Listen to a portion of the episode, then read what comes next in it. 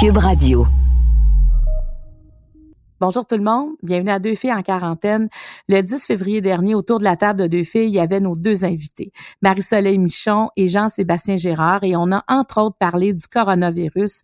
Et j'ai envie de savoir comment ils vivent ça depuis ce temps-là. Alors ça commence maintenant.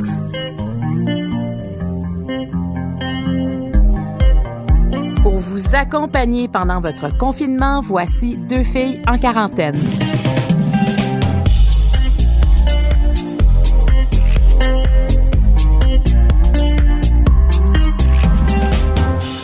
Hier, sur ma page Facebook, j'ai demandé aux gens comment ça se passait pour eux, comment ils allaient, parce que je trouve c'est important de, de, se le dire de ce temps-là, comment on va. Et parmi les, les centaines de messages que j'ai reçus, il y en a un qui m'a marqué parce qu'il représente la réalité de plusieurs d'entre vous. Elle s'appelle Marie et je vais vous lire ce qu'elle m'a écrit.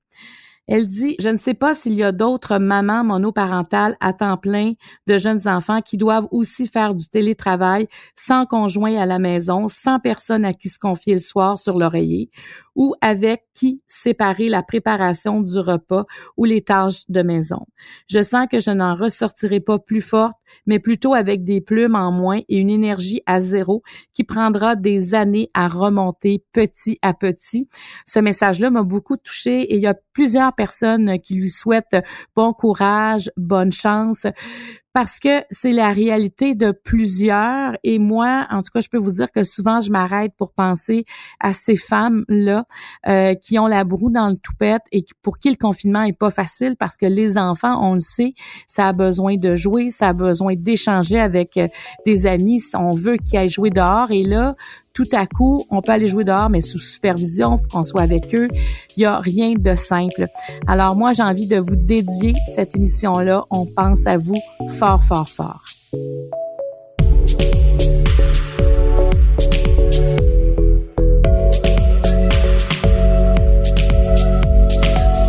Chaque semaine, on a une discussion avec deux personnes qui ont beaucoup à dire sur euh, ce qui se passe dans leur confinement. Alors, on rencontre Marie-Soleil Michon et Jean-Sébastien Gérard. Bienvenue! Allô? Bonjour Marie-Soleil. Allô Marie-Claude. Allô Jean-Sébastien. Allô tout le monde. Avant de lancer la discussion, bonne fête en retard Marie-Soleil Michon. C'était ta fête hier. oui, le 14 avril. Merci. Comment t'as fêté ça ben, dans un confinement? Ben moi je suis pas je peux pas dire que je suis la plus grosse euh, fêteuse là. Alors je peux pas dire que ça m'a ça m'a peiné tant que ça parce que j'ai été inondée de de messages sur les réseaux sociaux puis de téléphones. On a beaucoup renoué avec le téléphone d'ailleurs dans les dernières semaines en tout cas pour mm-hmm. moi là. Donc euh, donc c'est ça, je me suis pas sentie euh, tu sais, j'ai, j'ai eu plein de beaux messages qui m'ont fait chaud au cœur toute la journée. J'étais en confinement avec avec mon mari. Euh, pour la première fois, je n'ai pas cuisiné. On s'est fait livrer un, un, repas de la journée euh, d'un de mes restaurants préférés qui reste encore ouvert, qui essaie de rester vivant. Tu sais, euh, c'est un gros enjeu ça aussi là. Euh, alors il y a bien des restaurants qui se sont adaptés. J'avais pas encore fait appel à ça. Je, je, cuisine sans arrêt depuis un mois, mais là je me suis permis cette petite gâterie là, puis ça a fait bien du bien. Puis quel est ton restaurant préféré? Ah, c'est Park.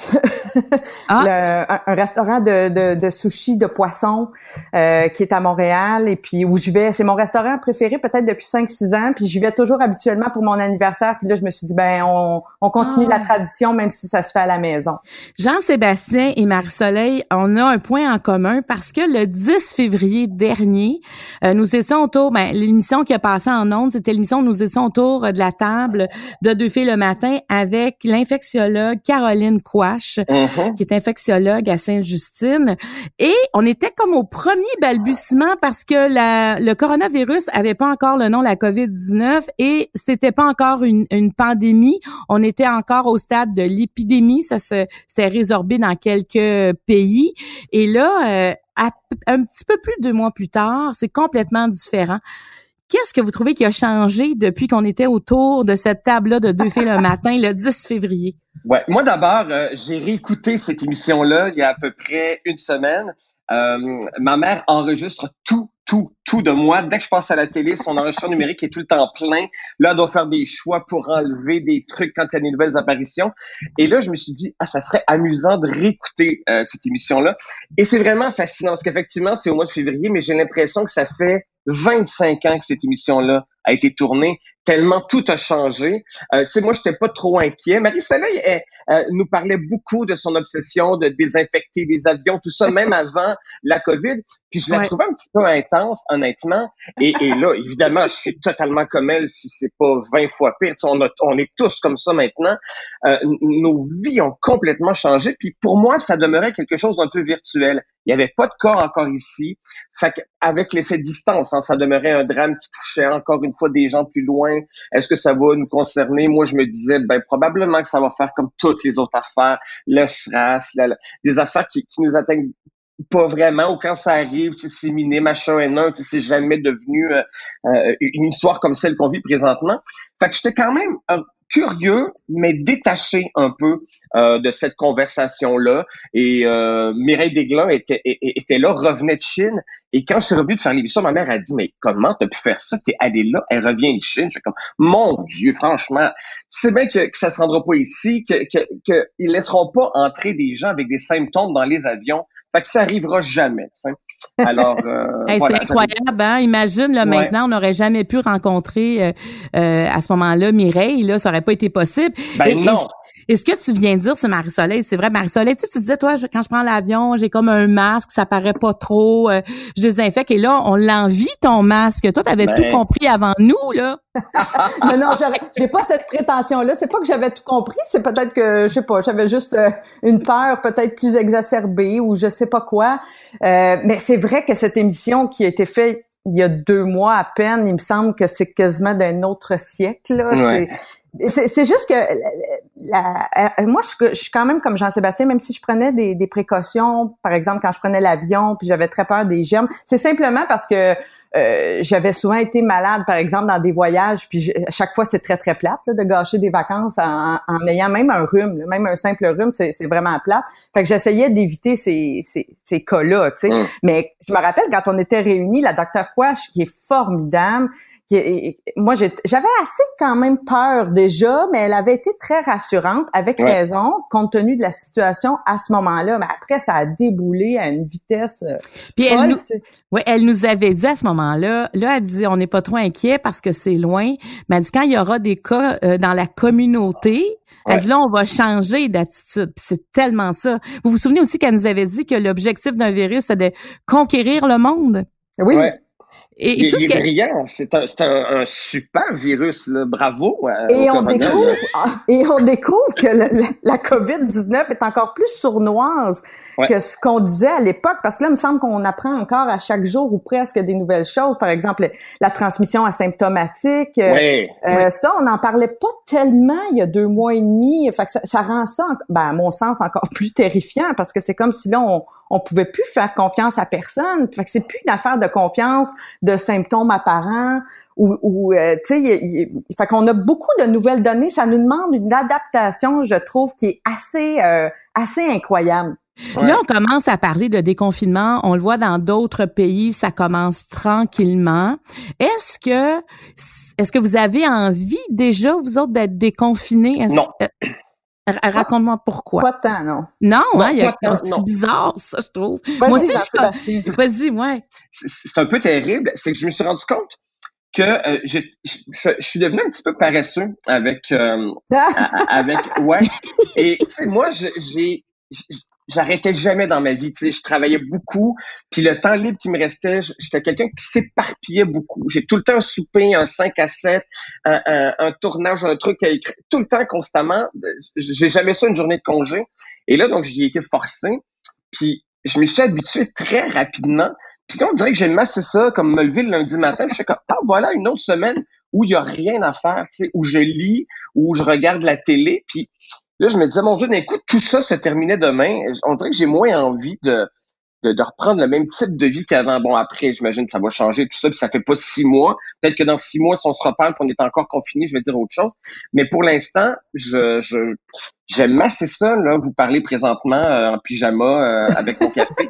j'aime assez cette vie-là pour l'instant. Sans minimiser, je sais que je suis pas en train de dire c'est une formidable chose. Je sais qu'il y a des gens qui vivent des situations d'enfer. Non, mais c'est ta réalité à toi que tu nous racontes. Ça. Ma réalité à moi présentement, là, je peux pas dire que ce confinement-là est en train de me rendre fou, alors que Si on m'avait posé la question il y a deux mois, j'aurais dit, ben c'est ça, je vais venir fou.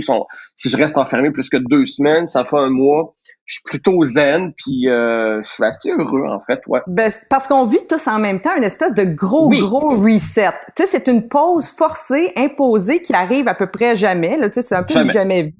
Donc, je pense que euh, notre réaction face au confinement dépend vraiment de notre nature ou de notre mode de vie qu'on avait avant. Tu, sais. Mm-hmm. tu vois, euh, Jean-Sébastien, toi, tu décris ta, vie d'avant. Moi, c'est un peu le contraire. Moi, je, suis une personne introvertie qui fait un métier d'extraverti. Je suis une personne casanière. Donc, je peux pas dire, très honnêtement, moi aussi, je suis très sensible aux réalités. Il y a autant de réalités qu'il y a de confinement. Là. Mais pour moi, je peux pas dire que c'est un drame. Ah, effectivement, si ça durait un an, deux ans, bon là, ça serait autre chose, là. Mais pour l'instant, là, ça fait, on est dans la cinquième semaine, je, vois déjà que je suis passée par plusieurs étapes différentes. Tu sais, il n'y a pas une semaine pour moi qui est pareille depuis le début. Au début, ça a été vraiment pas comment dire au début c'est très active bon fallait fallait s'ajuster fallait annuler des choses réorganiser réinventer nos vies complètement apprendre à faire l'épicerie en ligne trouver des fournisseurs. Tu sais, moi, j'ai été très... Euh, euh, tu sais, j'ai pas visité un commerce là depuis le 17 mars. Là, donc, j'ai réussi à, me trouver un petit réseau de fournisseurs qui livrent tout chez moi. Là. Parce que c'est ça, la première semaine, on était chamboulés. Exact. toutes nos habitudes étaient remises en cause. L'agenda ne tenait plus. Euh, comme tu dis, c'était que des annulations. Oui, c'est ça. Fait que là, c'est toute une réorganisation. Puis ça, j'ai été là-dedans peut-être même un gros deux semaines, je dirais. Là. Euh, réorganisation, euh, nouvelle façon de vivre, etc. Puis avec un certain stress, puis une certaine appréhension. Puis aussi, les deux premières semaines, je me rappelle les annonces du gouvernement chaque jour, là, le, point de presse à 13 heures, on apprenait des nouvelles choses. Il y avait des nouvelles restrictions. On se demandait à un moment donné si Montréal allait pas être euh, fermé, enclavé. bon, euh, fait que, euh, fait qu'il y avait comme un stress aussi, je trouve, associé à ça, parce qu'on, à chaque jour, il y avait quelque chose qui, il y avait on sentait les taux se resserrer. Puis moi, je vivais quand même de l'anxiété par rapport à ça. À un moment donné, on dirait que ça s'est placé. Tu sais, quand le Québec a été, on a dit le Québec est en pause, puis là, on avait comme pas le choix de l'accepter. Puis là, il y avait des, tu sais, il y avait une date, le 13 avril, qui a été reportée au 4 mai. Bon, fait qu'à un moment donné, il y a une espèce de de nouvelles normalités ou de nouvelles stabilités qui s'est créée un peu là-dedans, là, tu sais. Fait qu'on a retrouvé des nouveaux repères tranquillement. Fait que là, je sens qu'on tranquillement, on est comme dans une nouvelle phase de tout ça. Mais en même temps, là, ta question, c'était est-ce que vous êtes prêts à être maintenant? C'est que là, j'ai l'impression que j'allais dire que le gouvernement est un peu victime de sa bonne communication. C'est-à-dire qu'au départ, je pense qu'on prenait ça plus ou moins au sérieux. À un moment donné, ils ont réussi à nous faire comprendre que c'était très sérieux. Et on l'a compris tellement bien que là, euh, je pense que là, on vit l'effet inverse. C'est-à-dire qu'on a tellement compris que c'était sérieux que là, on a peur de ressortir. Malheureusement, il va falloir ressortir. Tu sais, on pourra pas rester comme ça parce que je suis très sensible à plein de réalités et je suis très sensible aussi à une réalité dont on parle pas beaucoup, je crois, c'est celle euh, jeunes familles, entrepreneurs, par exemple, des gens qui sont en train de tout perdre, là, ils sont très, très anxieux par rapport à ça. Donc, eux autres, c'est pas nécessairement... Euh, évidemment, ils ont peur du virus, ils veulent pas plus l'attraper, mais ils sont en train de de tout perdre là, tu sais. Fait que là, il va avoir des dommages collatéraux liés à ça aussi, tu sais. Fait que c'est vraiment pas évident. Comme François Legault dit tout le temps, il parle de la balance des inconvénients. Tu sais, je voudrais pas être à sa place prendre ces décisions-là. François, ça doit être très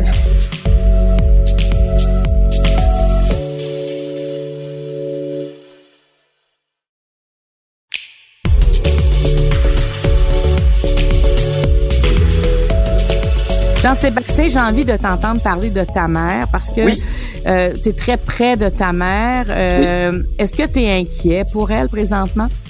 Ben, pas tellement, en ce sens que, bon, elle est dans un, elle va avoir 70 ans, mais elle a décidé que c'est comme si elle les avait. Euh, donc, elle est en confinement total. Et puis, donc, elle, voit vraiment personne. Et, donc, je, je, suis son seul lien avec l'extérieur et je suis moi-même en confinement total, sauf le samedi, dimanche, quand je vais faire la soirée est encore jeune, je suis seul dans un immense studio avec Olivier Niquet qui est à l'autre bout. Donc, je, et, moi, je suis comme Marie-Soleil, là, je vais pas dans les commerces, je vais nulle part. J'ai tout un réseau, je sais où faire tel type de produit. Je fais venir mon épicerie, je suis sur trois sites en même temps. Quand je reçois une, commande, j'en pars une autre dans une autre épicerie, puis il y a une telle place où je peux aller en chercher, puis là, je, je sais où faire venir les médicaments hors ordonnance. Sur j'ai vraiment une liste de favoris, je gère toutes les livraisons. Est-ce que tu avais ça avant? Est-ce que tu avais ça avant? OK, t'avais pas ça, donc tu t'es construit un réseau, là. Mais oui, moi, je, j'allais faire l'épicerie aux deux jours. Là. J'allais m'acheter quelque chose pour souper, puis un croissant pour le lendemain matin. J'ai jamais rien eu dans mon congélateur, dans mon frigidaire. Maintenant, il est plein. Il y a des viandes, des parties de l'animal que je savais même pas qu'ils existaient. Euh, j'ai, j'ai, une épaule de veau, là, présentement, dans mon congélateur. J'ai jamais eu ça de ma vie. Je sais pas ce que je vais faire avec, mais elle existe, l'épaule de veau. Et puis, euh, donc, donc c'est ça. Donc, ma mère et moi, on est en contact avec très peu de personnes. Ma mère est jeune dans les années et dans le début des années et elle n'a aucune maladie chronique. Bien sûr, le risque zéro n'existe pas. Euh, elle, va quand même avoir 70 ans, donc oui, il y, a, quand même ça, mais on, et, c'est ce que euh, dans le confinement, ce qu'il y a d'agréable entre guillemets, c'est qu'on a l'impression, et c'était ça moi qui, permet de gérer un peu mon anxiété, c'est d'avoir euh, un certain contrôle. C'est-à-dire mm-hmm. que je sais que, que, la maladie va pas rentrer par les fenêtres. On reste chacun chez soi, on est voisins immédiats, on ne court aucun risque. Je vais pas à la pharmacie, je vais pas à la SAQ, j'ai mon réseau aussi, j'ai la boîte à vin qui vient me livrer mon vin.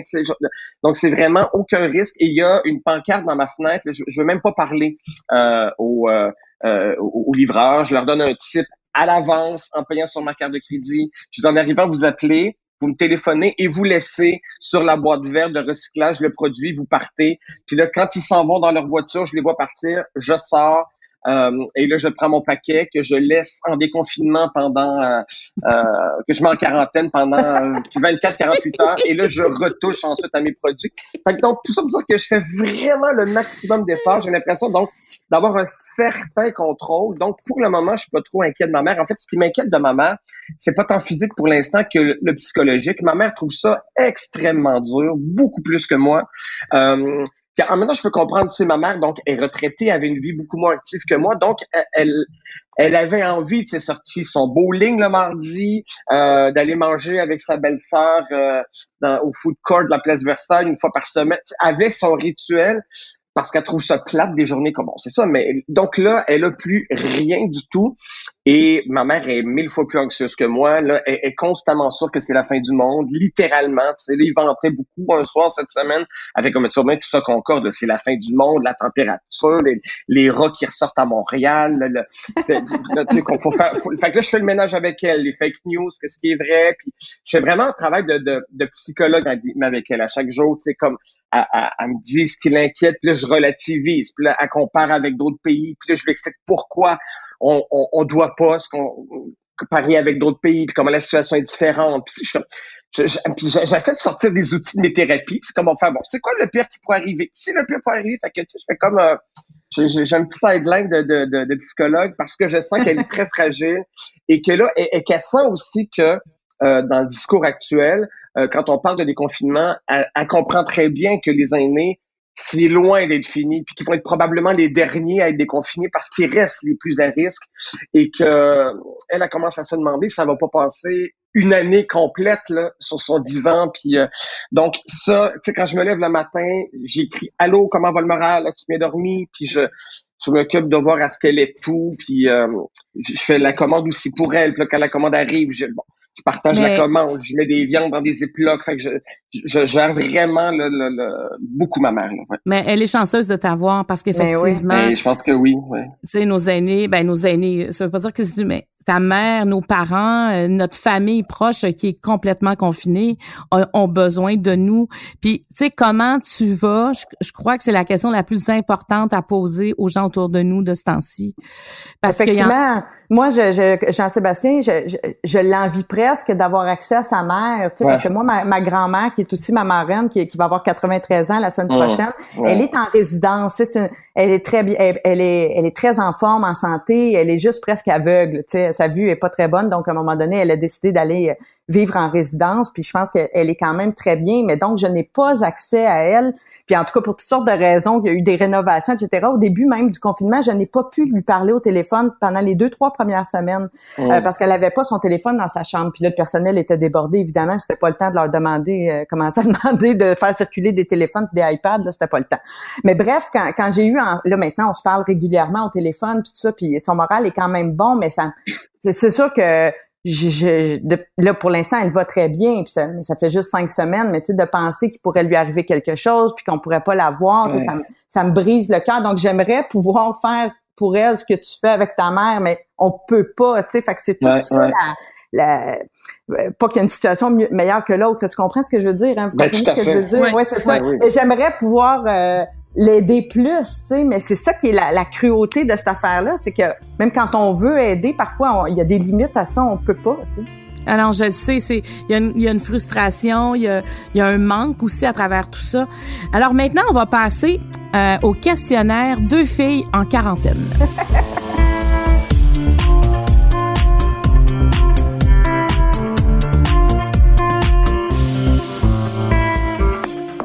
Alors, première question. Combien de temps passez-vous au téléphone et sur vos réseaux sociaux? Ah, ah mon Dieu. Beaucoup trop.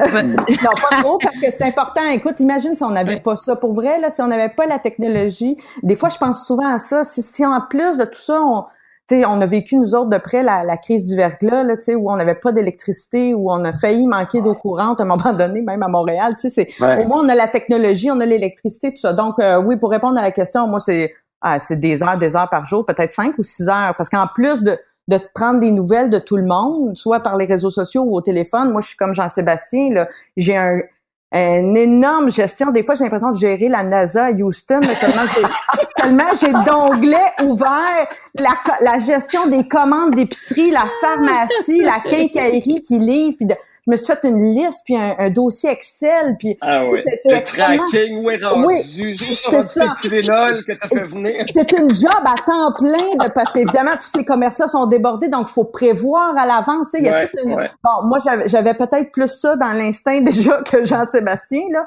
de prévoir à l'avance tout ça là j'ai un côté petite mère, là, tu sais, une petite germaine. Mais euh, bref, euh, fait que c'est une, oui, il y a une grosse gestion. Fait que je suis tout le temps devant mon ordinateur, très honnêtement, à part l'heure où je vais, je vais marcher là pour euh, pour prendre l'air.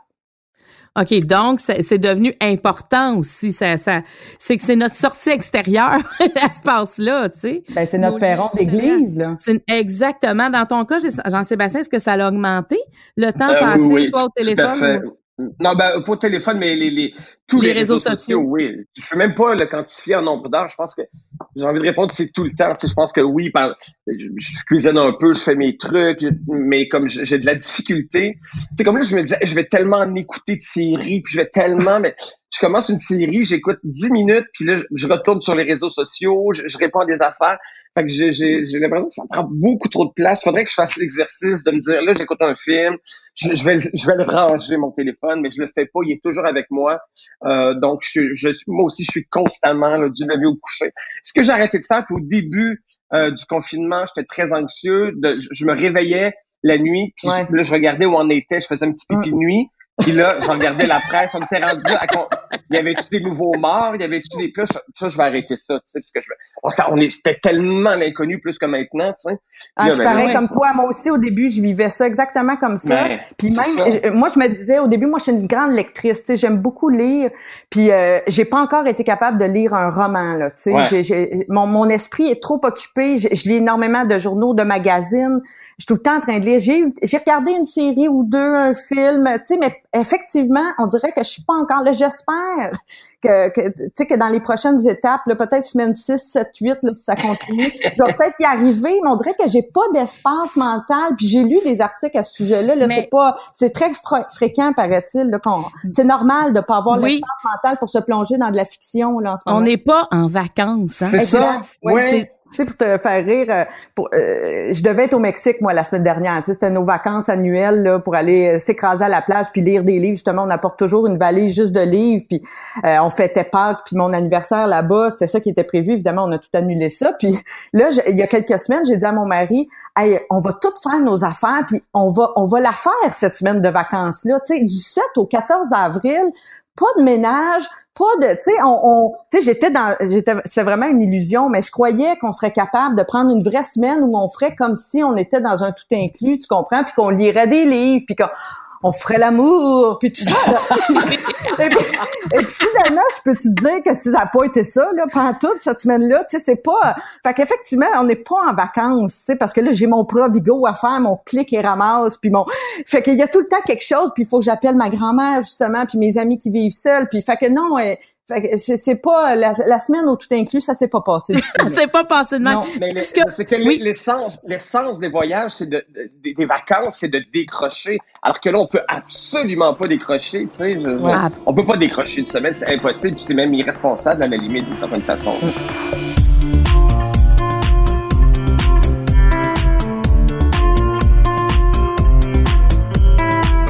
Question numéro 2 du questionnaire de filles en quarantaine à Marie-Soleil et Jean-Sébastien. Est-ce que vos maisons sont propres? Eh oui. Tu fais le ménage? Oui, oui. Ben moi, j'avais commencé. Moi, justement, novembre, je l'ai dit tantôt, novembre, c'est le mois pour moi le plus difficile de l'année. Puis ça fait quelques années que je profite de ce mois-là pour faire mon ménage du printemps. Mais je trouve qu'il il s'y est mieux au mois de novembre parce qu'on sent cabane pour l'hiver. Donc, euh, en novembre, j'avais commencé, puis euh, là, j'ai fini. Mais là, je vais te dire, c'est pas mal fini, là. Fait que là, c'est pour ça que je te dis que je vais, rentrer. Tu sais, j'habite dans un condo, fait qu'il y a une fin à ça. J'ai pas un terrain à racler, puis j'ai pas de, de, de plate-bande à planter, puis tout ça. Fait que là, j'arrive. C'est pour ça que je te dis, j'ai hâte de voir les prochaines semaines de quoi seront faites, parce que là, j'ai l'impression qu'il va falloir que j'entre dans une autre phase parce que là j'ai pas mal fait ce que je voulais faire dans la c'est ça. Mais probablement que je vais cuisiner plus, c'est peut-être ça que je vais faire pour en apporter à des amis puis à des parents, c'est peut-être ça que je vais ah, faire plus avec tu sais avec le temps libre Tu sais les, les, les, les, parents qui ont des, des enfants à la maison là, eux autres là, je pense qu'avoir un petit repas qui arrive comme ça en cadeau là, c'est c'est c'est quelque chose d'intéressant. Dans ton cas Jean-Sébastien, est-ce que c'est propre propre propre chez vous? Ben c'est c'est c'est très en ordre, mais c'est pas propre. Euh, ah! C'est-à-dire que, tout est, tu sais, je veux rien qui traîne parce qu'évidemment, c'est mon décor constant, fait que je veux que ça soit. Mais, euh, tu sais, moi, je, je, veux pas avoir l'air princesse, là, puis, mais tu sais, moi, j'avais une femme de ménage, fait que ça fait quelques années que j'ai pas fait de ménage. Puis là, donc, je me suis rendu compte que pas que ma, ma maison était pas auto-nettoyante, tu sais, je m'en doutais, mais je, tu mets ça à 400 tous les fois. c'est comme le four auto-nettoyant. Ben oui, je vraiment en plancher sali, tu sais. Mais c'est vraiment niaiseux, mais j'avais pas les produits comme, ah, mais là, faudrait que j'aille mon plancher, mais avec quoi? J'avais pas de produits parce que ma femme de je venais avec les produits. Fait que donc, je me suis fait venir sur un site des produits, mais là, les, les produits étaient. Fait que là, je viens juste d'avoir des. Fait que là, je peux laver mes planchers. Fait que je, je vais probablement me passer une petite mop aujourd'hui, là. Mais, euh, oui, il faut que, que, que, que, je sois plus propre que ça. Là, mes mais cela dit, cela dit, si je peux me permettre, Jean-Sébastien et moi, on n'a pas d'enfants. Puis là, si je peux lancer, tu sais, je pense que pour les, les, les, familles avec des jeunes enfants, faut s'enlever la pression du ménage, là, parce que tu sais, c'est pas tout le monde qui a le temps présentement de faire du pain puis de ranger toute l'armoire à épices là par ordre alphabétique. C'est vraiment pas tout le monde. Il y en a qui sont rendus là, mais il y en a pour qui c'est pas le cas. Puis je pense qu'il faut enlever de la pression aussi, tu sais, quand même que le ah, ménage pas impeccable, que la ben, maison serait pas rangée au poil à la fin du confinement. Je pense pas que c'est grave. Tu sais, chacun a sa réalité. Puis euh, oui, parce que il y, a eu un sondage qui disait que les Canadiens, c'est la première chose qu'ils ont fait, c'est ça. Mais tu sais, comme tu disais, ça, c'est un bout, là. Après ça, tu n'as plus envie de faire ça tout le temps, là. Faut que tu vives. Mais c'est là que tu découvres que le ménage, hein, c'est toujours à refaire, à chaque semaine. Fait que oui, toi! Personne ne nous le vole, hein? Ça, ça se fait pas voler. Ça. ça, tu vas prendre une marge de deux heures, tu reviens, c'est encore tout là. Oui. non, mais c'est vrai. La, la poussière, elle reste. Dernière question de ce fameux questionnaire. La première chose que vous allez faire en sortant du confinement. Ah, faut que j'aille chez le coiffeur. Et moi, là, ah il faut que je vous dise, c'est tellement futile, mais tu sais, il arrive, euh, Jean-Sébastien, tu vas certainement comprendre aussi, mais Marie-Claude encore plus, parfois, il arrive dans la vie d'une femme une conjoncture où tout est dû en même temps. Tous les soins sont dus la même semaine. Tu sais, là, euh, euh, des fois, c'était passé, mais là, moi, là, quand le confinement est arrivé, j'étais dû pour un facial avec extraction, j'étais dû pour un pédicure, pour mes épilations, pour ma coloration, ma coupe de cheveux, j'étais dû pour aller chez l'ostéo, tout ça, genre, j'avais ça, moi, fin mars, là, à mon agenda. Puis là, je te parle pas des, des pneus d'été, mais ça, c'est autre chose. Et, et, donc, tout ça a pris le bord. Fait que là, moi, il y a tout ça, là. En plus de réapprendre à faire le ménage, il faut que je réapprenne à m'occuper moi-même de, de, de, mes points noirs. Alors, euh, alors moi, c'est ça. Honnêtement, c'est ça que j'ai le plus hâte. Là. Ou dans, tu sais, juste un massage aussi, là. C'est très futile, là, mais ça, ça, me semble que ça ferait du bien.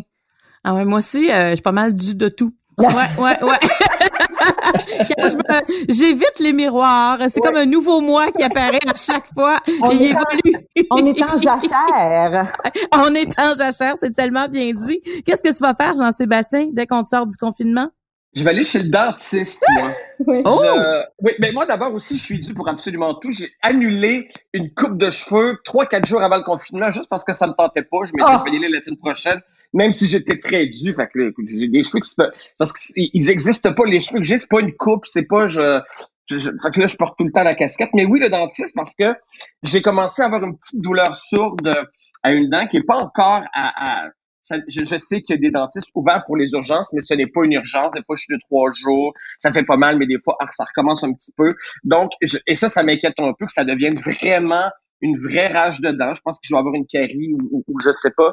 Mais tu sais, je, je, sens que ça s'en vient. Puis là, des fois, je prends deux Tylenol parce que la petite douleur sourde est là et ça repart mais je sais que si je me lève un matin puis que parce que tu sais l'urgence je, je veux pas avoir un dentiste d'en face qui me joue dans la bouche ça serait la pire chose qui pourrait m'arriver présentement donc j'essaie de d'endurer de, de, de prendre mon mal en patience c'est le cas de le dire mais oui donc coiffeur dentiste et aller prendre des apérols spritz avec des amis euh, sur une terrasse ça aussi ça a l'air bien futile mais un contact humain avec mes amis euh, j'allais dire faire un câlin à mes amis, mais ça, ça va peut-être prendre une éternité.